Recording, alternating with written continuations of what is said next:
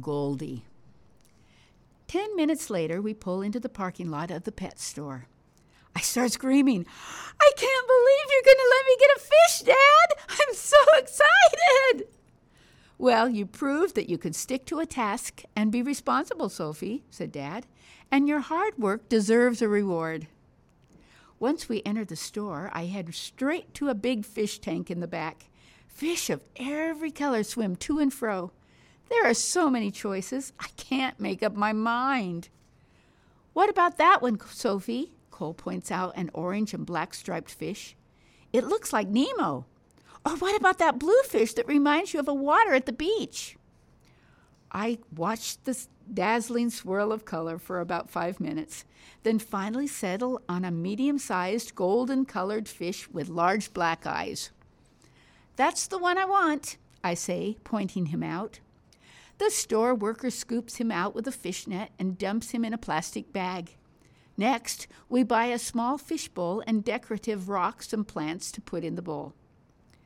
Use this food to feed your fish, says the pet store worker, handing me a pillbox sized container. You should also buy this cleaning liquid to use when you change the water out of your bowl each week. What are you going to name your fish? Dad asks as we are on our way home. I peer at him for a second through the plastic bag. I think I'll call him Goldie. The pet store worker said we have to wait overnight until the water is a certain temperature before we add the fish. I put in the rocks and plants and then fill the bowl with water and add some of the liquid cleaner. Goldie will stay in his plastic bag of water till morning when I can put him in his new home. Mom is surprised when she comes home from her meeting and sees the fish. Though it's a small pet, it's still a responsibility, Sophie, she stresses. You need to make sure to feed him each morning and keep his bowl clean every week so he'll stay healthy. Don't worry, Mom, I can do it. Bright and early the next morning, I transfer Goldie to his new fish bowl. Then I pick up the small jar of fish food and pinch out the few granules for his daily meal.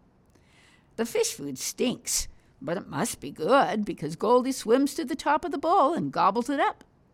Get back! I yell as Cole sneaks in from around the corner and sticks his face as close to the fishbowl as he can get without touching it.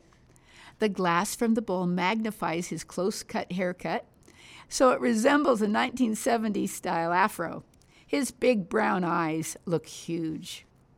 I shove Cole toward the kitchen table and hold my arms out in defense of the fish.